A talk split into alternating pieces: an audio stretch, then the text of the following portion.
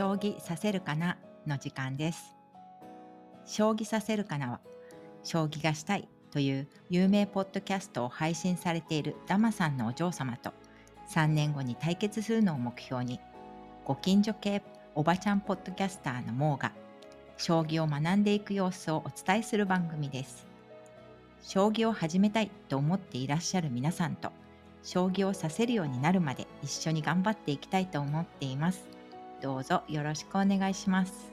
この度、樋口塾の仲間のクリエイターイシュー君に、先生のダマさんと一緒に将棋を指している私をモチーフにしたアートワークを描いていただきました。めちゃくちゃ可愛くて、よだれが止まりません。イッシュー君本当にありがとうございました。今回2回目ということで、ちょっとすでに問題がありまして、いろいろ焦っています。一回撮ってみたんですけれども、なんと私はいろいろわからないことがありまして、喋れないハプニングでした。はい。気を取り直して今撮っています。10分から始めるというハッシュタグをつけて、1日1回つぶやくようにしています。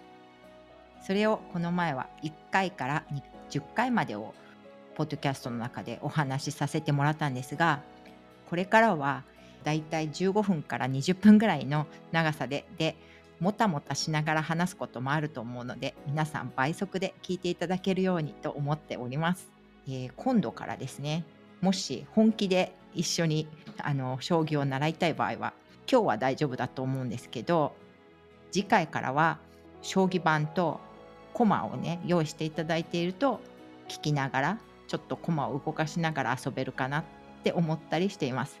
それちょっと今先に言っときます。えっと、今日はですね、この前の配信してから自分で聞き直したらね、ちょっと間違ってたものがあったので、そこの訂正の部分からお話ししたいと思います。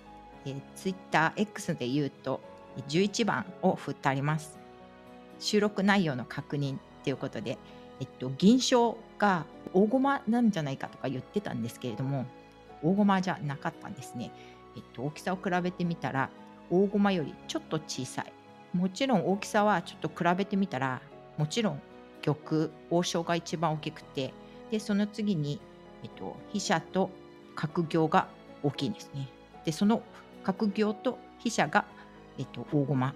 えっと、銀と、えっと、金は大きさ同じなんですけど、それは、えっと、ちょっと桂馬とか香車よりは大きいですね。中くらいの大きさでした。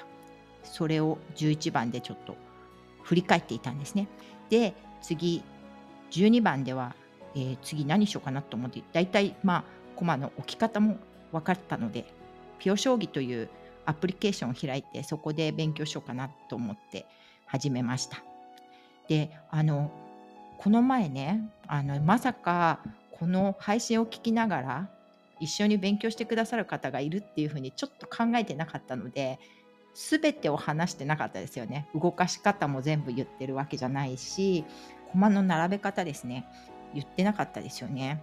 で、一応、盤の、あの、こなんていうのかな、この四角の数、四角の数は言いましたね。9×9。ね、それも知らなかったけど。一応口で言ってみると、手前の一番、一列目に、の並べ方は真ん中にもちろん王将、玉、で、その外側に金将、で、その外側に金将、で、その外側に桂馬、で、一番端っこが強者。そうすると9枚ですね。で、角行が左から2番目の2列目、飛車が右から2番目の2列目になります。で、あとは歩が3列目。で、9個。全部で20個。ねえ。このぐらいは分かりました。やっと覚えましたね。はい。で、そういう並べ方をします。で、自分の方は、前も言ったかもしれないけど、自分の陣と書いて自陣。で、敵の方は敵陣って言いますね。はい。で、そうに並べてみてください。ピオ将棋、次。えーっと、何をしたかというと、将棋のルールですね。で一応駒の動きも書いてあるんですけどピョ将棋ねあの上の方に番が書いてあって、えっと、動きとか教えてくれるんですけど下の方にいろんなねなんかあのアドバイスとかあとは覚えなければいけないこととかがあるんですけど全部は書い全部はメモしてないんですけどその辺をあの自分がわからないところをメモしています。このコマをなるってあの敵陣に入った時にこの前も言ったかもしれないんですけど、えっと、金はなれない。あとは王様も玉もなれないんですけど、それ以外はみんななるんですよね。で、駒をなるっていうらしいです。だから例文としては、飛車をなって竜になるというふうに言うみたいですね。駒をなんですね。これちょっとね、駒をなる。うん、なかなか難しい。で、あと前回ね銀と桂馬と香車裏側がなんて崩し文字になってますよっていうお話をしたと思うんですけどそのそれね私全部金が書いてあるのかと思ってたんですよ。でも違う形なのそれぞれ。このピオ将棋では書いてあったのが銀がなると、えっと、全っていう字。全部の全ね。で桂馬がなると土2つの桂になる。で強者がなるとあの杏図の杏でこれの崩し文字になったんだなと思ったんですけどでもちょっとねこのダマさんから買ったのを見るとそれの崩し文字なのかどうかちょっとよくわからないんですがそれぞれ違うんですよね。この辺もまた今度ね教えてもらえたらいいかなと思っています。であとですねなるならないその敵陣に入った時なるならないは選択ができるのだそうです。ならなくても次の手でなるならないの選択ができます。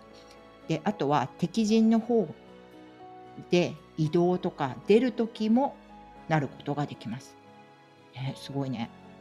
ピオ将棋ではなるしかない場合はなるならないの選択するダイアログが出ませんって書いてありました、ね。これはルールですね。ピオ将棋のね、アプリの。で次12番このぐらい勉強したらすぐ10分が経っちゃって今度13番。ピオ将棋を開いてみるの D2 将棋のルールですね。マスの縦の呼び方は筋というらしい。はい。あと持ち駒。敵の駒を取った場合そう持ち駒になるんですけどそれの指し方ですね。指し方指すっていうんだっけ？打つだ。打つ、ね、持ち駒打つ。の打ち方。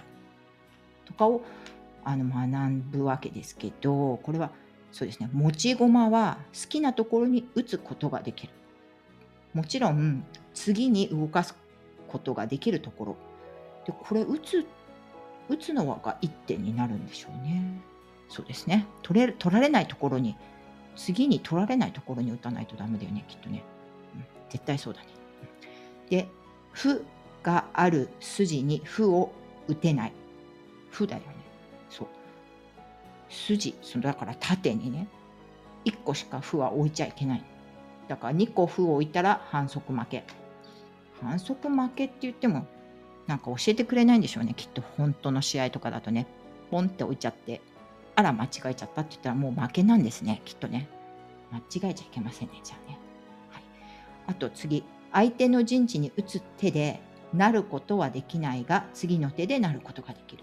ああ、持ち駒はなることはできないんですね。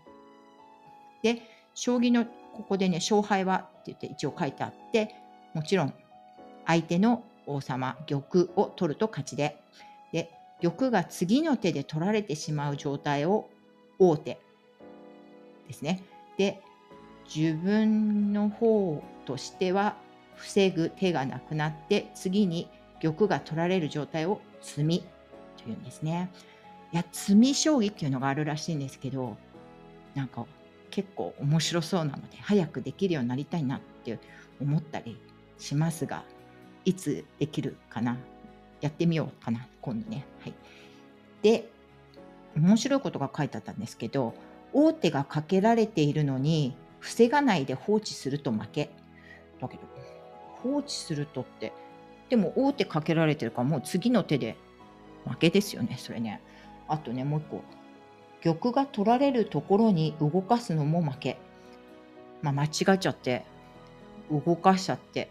でも取られちゃうんだから、まあ、結局負けですよね。なんかそれわざわざ書いてあるのって可愛いですよね。はい。次は14番。ピオ将棋の入門編。入門講座駒落ちについてですね駒落ち駒落ちというのは強い人とやるときにハンデで駒を減らして配置してくれることを駒落ちと呼ぶそうです。それで今のところ私は10枚落ちというのを相手にやっていて10枚落ちてるってことはえっとですね玉と歩しかないってことですね。相手はね。半分なくて全然強いのがいないっていうことね。でそれで、えっと、この後角の使い方とかあと飛車の使い方とか歩をなって突金を作ろうとかやっていくんですけれどもここで実は 一度撮った録音でですね問題が生じました。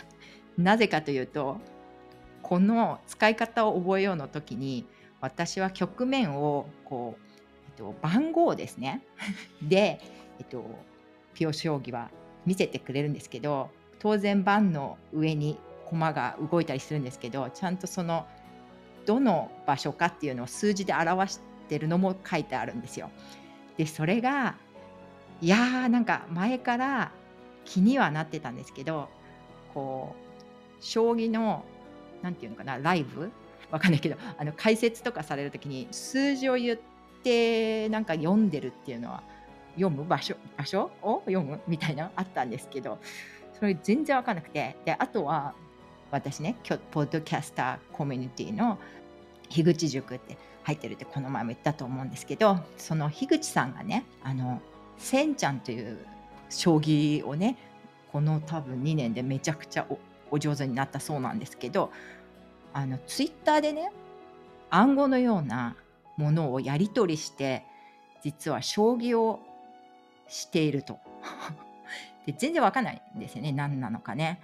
でめちゃくちゃその暗号みたいのを知りたいとは思ってたんですけどやっと今で分かったんですね。でそれで結局そのそれを多分局面っていうと思うんですけど郵便局の局に面ですね。えっと1面2面とかの分かるかな？面パオの面。メンパオじゃない、メンパオは中国語ですね。で、そのととりあえずいいですと局面の数字なんですけどどうやって数えているかというと右の端から、えっと、縦には右の端から右から左へ1から9でその右の端一番右上ですね。ここからあの私から言うとね。右上から。で右上から下までが1から9ということでで呼ぶのは、えっと、縦が最初ね。だから、一番初めに例えば置いてある玉相手の玉が置いてある場所というのは51っていうことですよね。場所的にはね。だからそこから動きを始めるんですけどそのねあの読み方とかも全然分かんなくて。で困ったなって 思ってですね。途中で、まあ、結構喋ったんですけど撮り直しですよね。これだから今撮り直してるんですけど。はい、2回目にして1人でハプニング起こってたんですけど。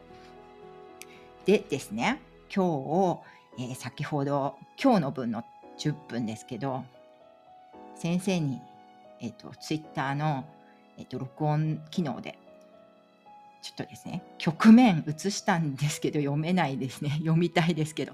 ということでどうやって読んだらいいか教えてくださいと言いました。